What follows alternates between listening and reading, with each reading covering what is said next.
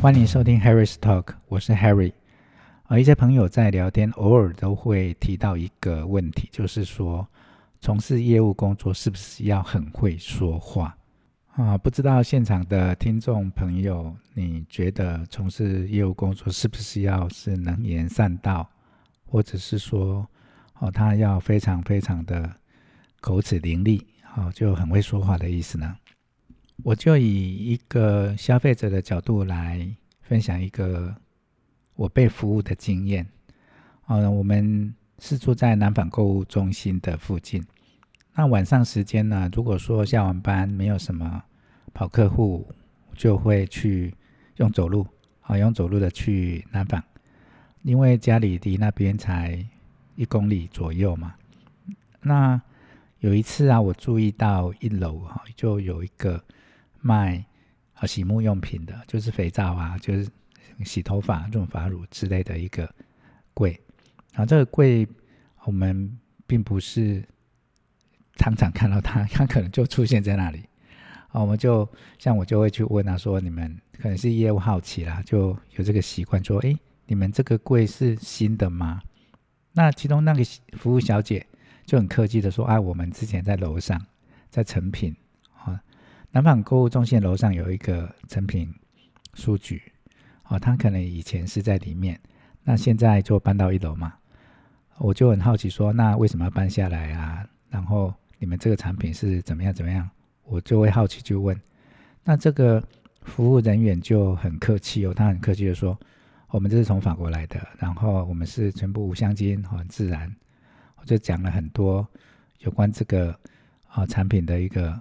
好的部分，当然我们是用聆听的角度去好听他来好行销，或者说，因为他们要做生意嘛，也要做那一种好，就是说把自己的产品好给讲好这样子。那我注意到的可能也不是说他讲的内容有多好，哦，这化学成分有多么的自然这种情况，吸引我的部分是他的那一种说话的，应该说态度。就是说他很诚恳，也不会说让你有觉得说哦，他一定要把这东西卖给你。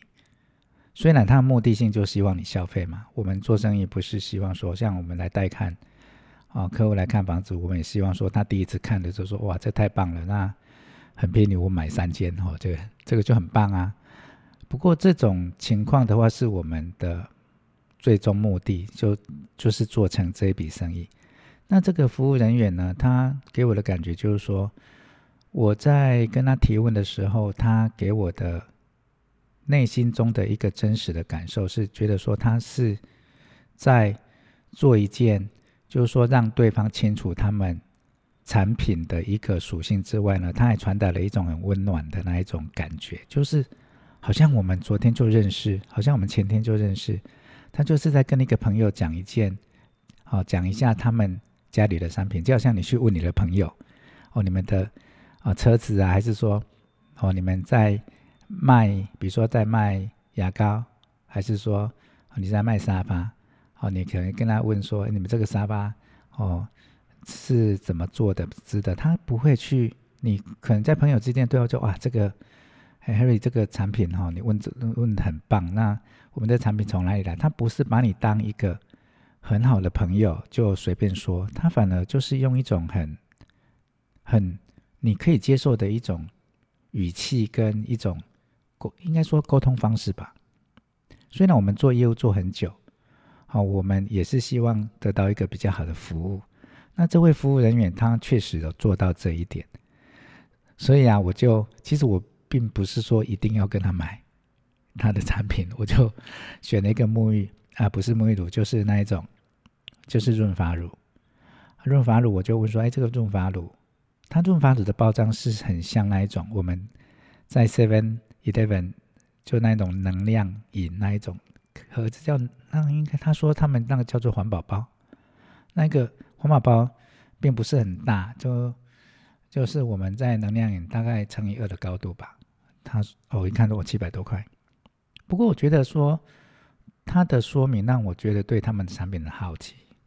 我说那这个产品这样子，这个。好，这润发乳它跟一般的外面有什么不同？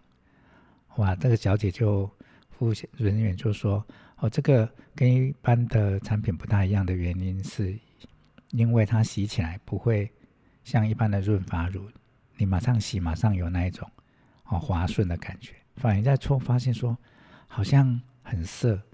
不过它是跟你的头发就是已经在互动，就要等你把它冲洗完毕，然后。”用吹风机把它吹干，你就会感受到你的头发是非常的哦滑顺的这样子啊，我就会更好奇了，我想说，哎，这个还不错啊，我想要买一个回去试试看这样。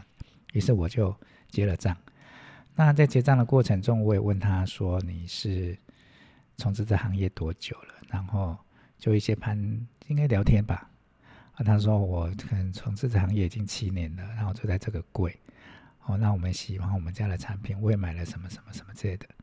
哦，那这样子的服务过程，他我本来其实并不是要去买他的东西，只是我只是去问了一下他们的产品，结果竟然买了一个我可能需要，可能不需要，因为这个没有很急迫性的一个家里的使用的一个洗沐用品这样子。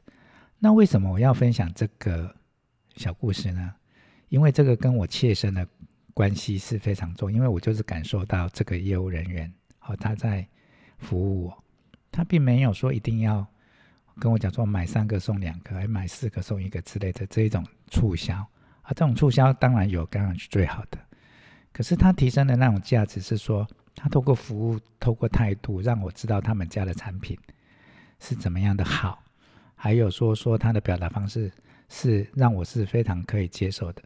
因为我们也是在服务别人，那也在受别人服务。我们知道说他在真心服务你的感觉是长得怎样吗？那我们回头再来看看一下刚才我们好在提的朋友的问题，说业务人员是不是要很会讲话？我们是定义这个服务人员他很会讲话吗？还是说他就很如实的去表达一件他们自家的产品？好，那可以提供的服务。还有就是说，他整体给我感觉是很温暖的，哦，虽然这这个东西不是他亲手制造出来，可是因为可能他服务了很多人，哦，客户也回馈，哦，给他，他就把客户的回馈经验来转述给我们，用一种我们可以接受的方式来转述。你说他是很会说话吗？也许是。那你说他有没有好像口若悬河，然后讲得滔滔不绝？